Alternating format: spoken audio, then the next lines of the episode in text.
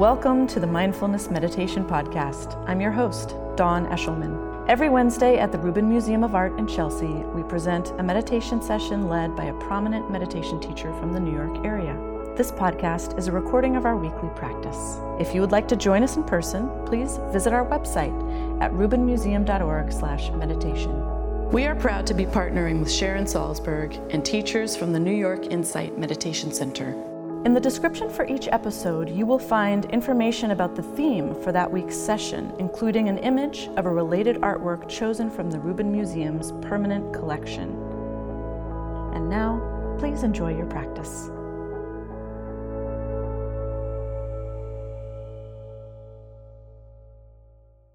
Good afternoon. Polar vortex isn't going to keep you away. Nice to see you and welcome to the Rubin Museum of Art and to our weekly mindfulness meditation practice. I know we have some folks still joining us. There's a little hiccup at the front desk. So, welcome, welcome, welcome. We'll take our time here. So, this month we've been talking all about intention intention in our practice, intention in our lives, intention at the beginning of the new year, the Gregorian calendar new year. And in fact, the Lunar New Year is coming up too. So if you want to celebrate Losar with us, Tibetan New Year, we have a couple of opportunities to do that. And one is the 6th, next Wednesday, Himalayan Heritage will be celebrating Losar Wednesday evening here in the theater. And then on the 17th Sunday, uh, there will be a big family celebration of Losar, which is free and throughout the museum and education center. It's a really fun time. So you get a chance to set an intention again if you would like. Of course, as meditators, we know we can always begin again, and intentions can be a part of our ongoing practice. But it's nice to have these markers and kind of communal times of intention setting.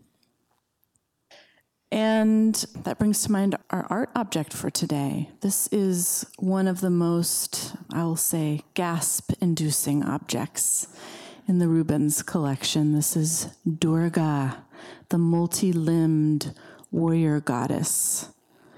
Durga. This is from Nepal, 13th century bronze. And as you can see, Durga has a kind of a halo of limbs behind her here. She, in each of her arms, in each of her hands, is holding a different weapon given to her by a different god. And the story of Durga and her mythic battle is, and even her coming to be, is a really complicated and interesting one. I'll tell you just a couple of, of aspects of it, which is that she was brought forth and called upon by the gods to defeat Mahisa, I believe it is. And in fact, this is Mahisa under her f- kind of warrior pose, front bent leg there, in the form of this half bull, half man. So you can get a little glimpse how it turned out for Mahisa there. But this is an interesting object uh, lens through which to consider this idea of intentionality. So, in um, in Tibetan Buddhist inspired artwork, there is often this figure of the warrior, the protector, and the wrathful figure, who is considered to be just as important and useful if used correctly and intentionally as a peaceful figure as well. So we, we can imagine the intentionality that emerged from Durga here as she went into battle in representation of all of these gods. And um, I'll let you think about that as, as we meditate today. Tracy Cochran is here with us. Hooray. Tracy is a writer and the editorial director of the quarterly magazine Parabola, which can be found upstairs at the shop and online at parabola.org and in the Rubin gift shop. And in addition to teaching here at the Rubin, she teaches at New York Insight every Sunday at Hudson River Sangha in Tarrytown. Her writings and teaching can be found online at Parabola on Facebook and Twitter and tracycochran.org. We love having her here. Please welcome her back, Tracy Cochran.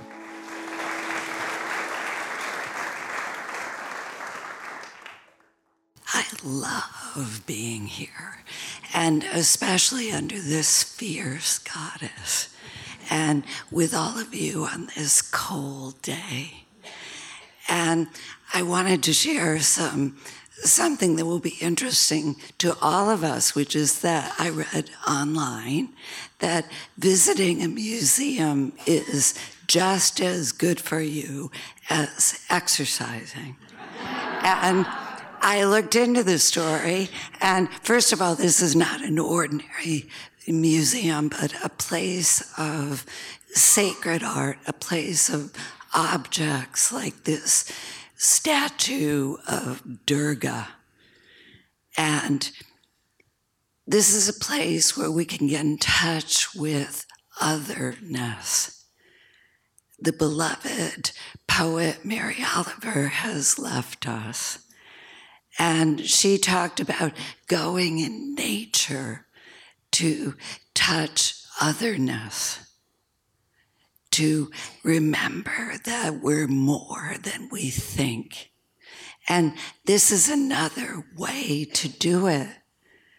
And even if you're not looking at that statue today, the, the story of a goddess, of a force, a force of creativity is something that can replenish and remind us all of our deeper intention. And I've been listening to the story. I watched some little videos of it aimed at children, which is my favorite way to learn things. And also just reflecting on this figure. And she might seem foreign to you if you grew up in the Western tradition, but she is the mother goddess. She is God, the mother bear. She is the fierce and loving force of creation. I can't help but love the detail in this myth that when all the masculine gods are defeated, they turn to Durga. They, where do you turn when you feel completely defeated, completely at your wits' end? You touch the earth, you give up and touch the earth. And in a very real sense, Durga represents the force of creation that holds the earth. And she was called forth by beings in despair because a tyrant, a buffalo demon, but we know the type, this egomaniacal tyrant who cared about nothing but himself and the exercise of his own power was ravaging the earth. And sucking the power and the hope from the rest of creation. And so she agreed to come forth, to take form.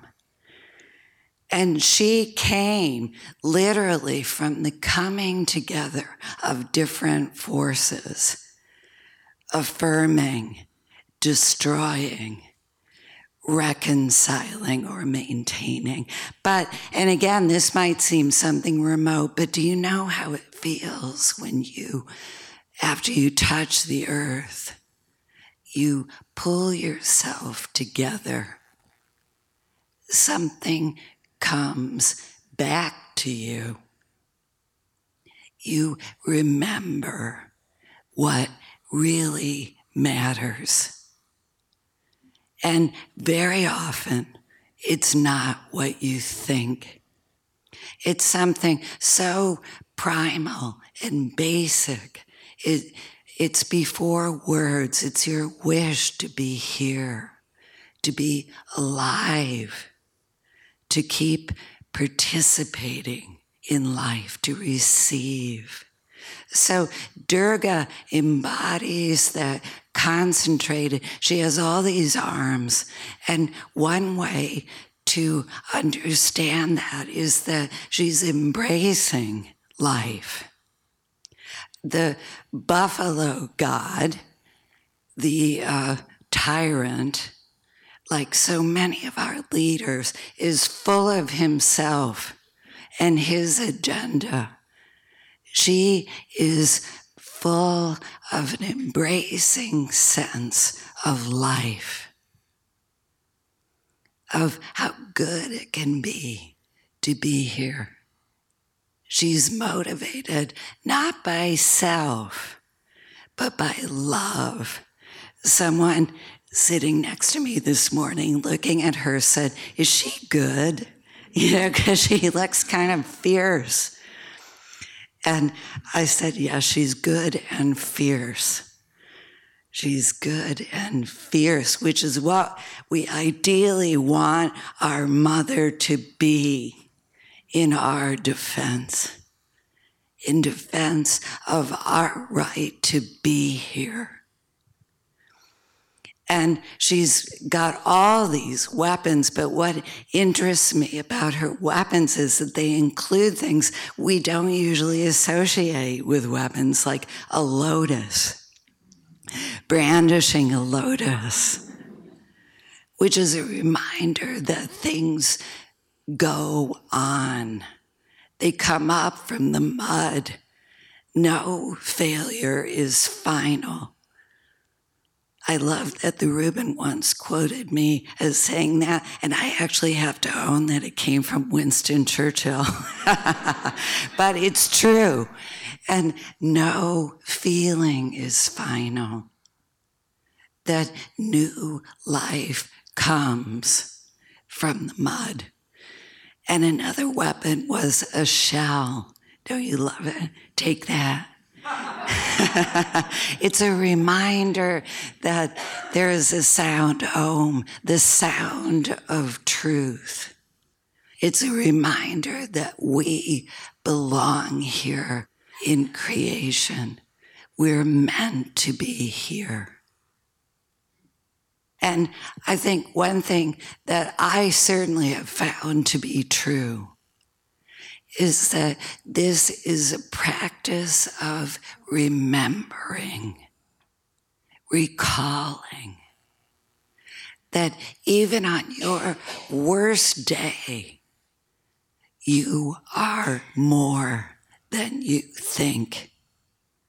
And your life will hold more than you fear. And that this intention isn't so much something that we have to strive to create, but something we let ourselves remember. That there's more than fear and mistrust and a cruel sense of our limitations. That just like Durga we have amazing resources because we are alive. And as we open to this truth, we remember our inherent goodness. We're meant to be here. We're built for it to receive and to give. So let's sit. We take a seat with our feet firmly planted and our back straight. And notice just that, just how it feels to land here in this room.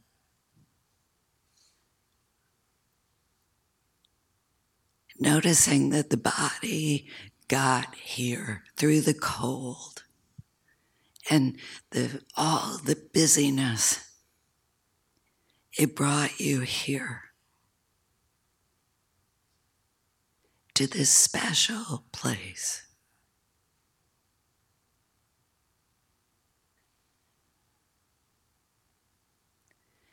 And notice that as you bring the attention to the body, it begins to soften and open just a bit.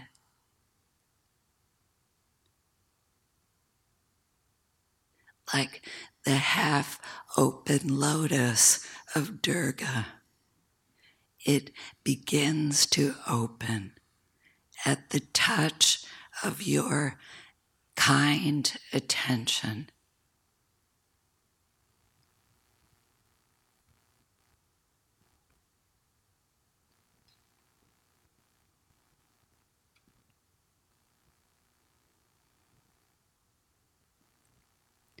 And we notice that there's thinking, there's pictures in the head, there are sensations, and we let everything be exactly as we find it with no judging.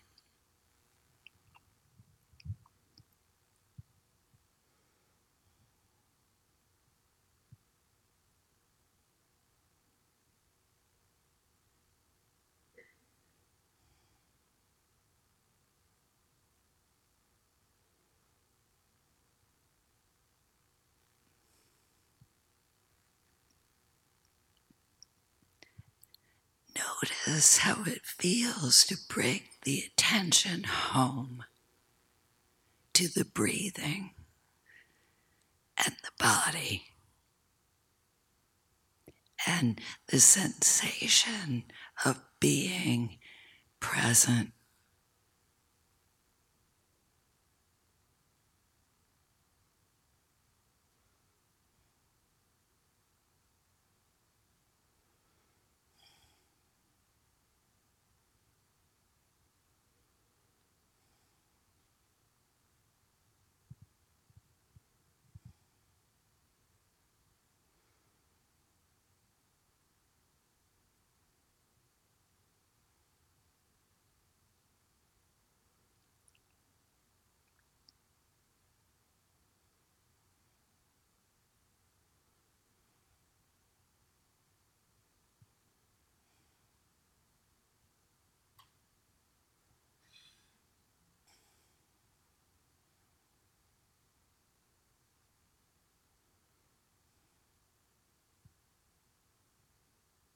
When you get taken by thinking, you just notice this with no judging. And gently bring the attention home, back to the body, back to the breath, back to this moment, noticing that it isn't closed, it's opening. And it isn't judging it's kind.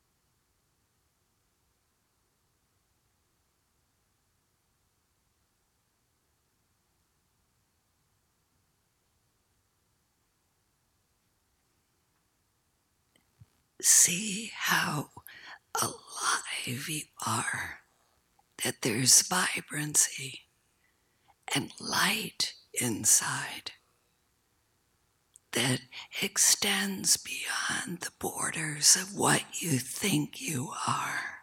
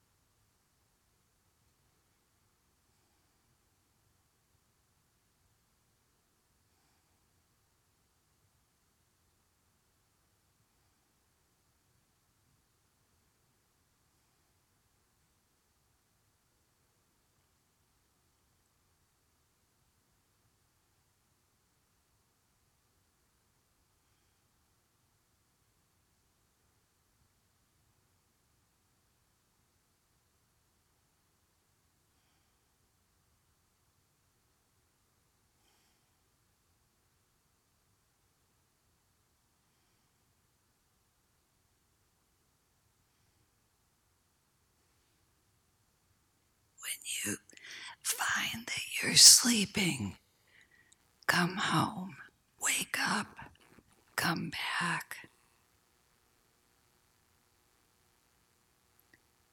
Notice how it feels not to judge yourself, to be welcome exactly as you are.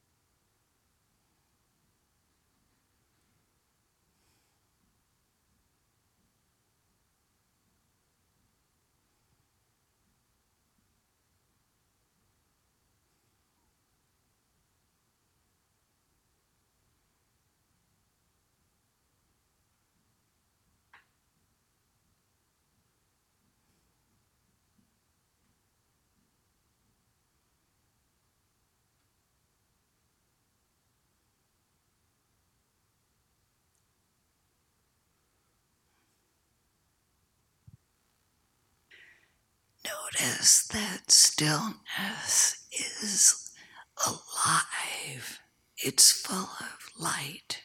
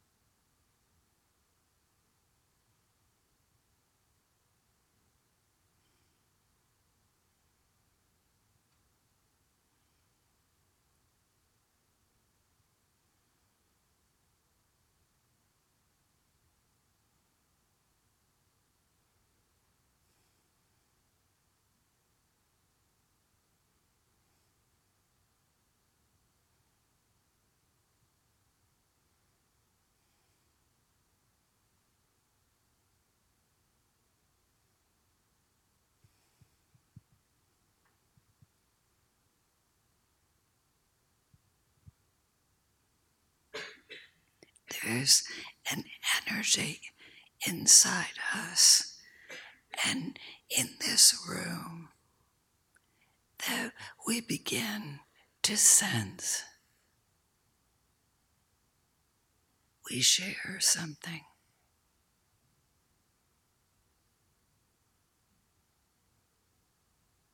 A presence that isn't thinking.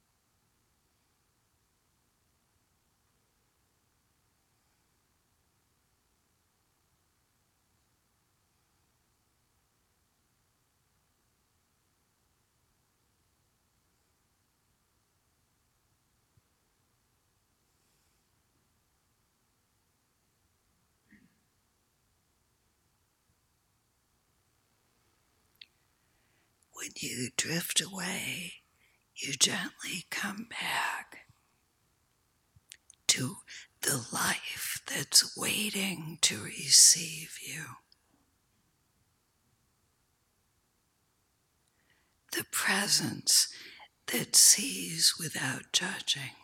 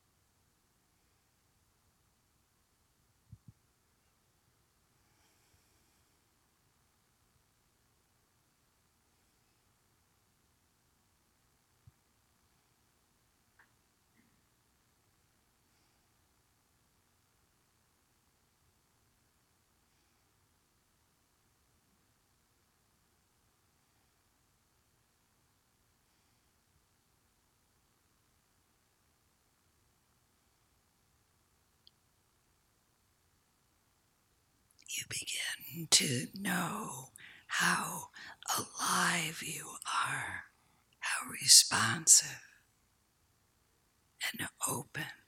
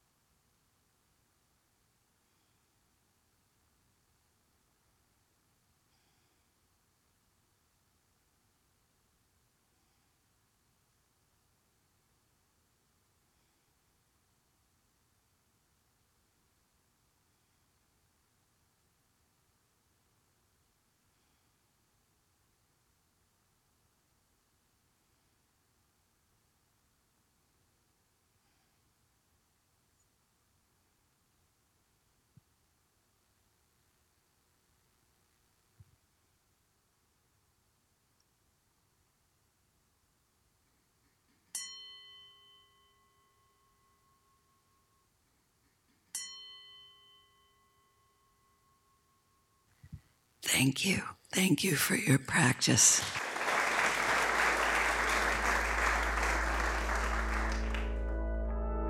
That concludes this week's practice.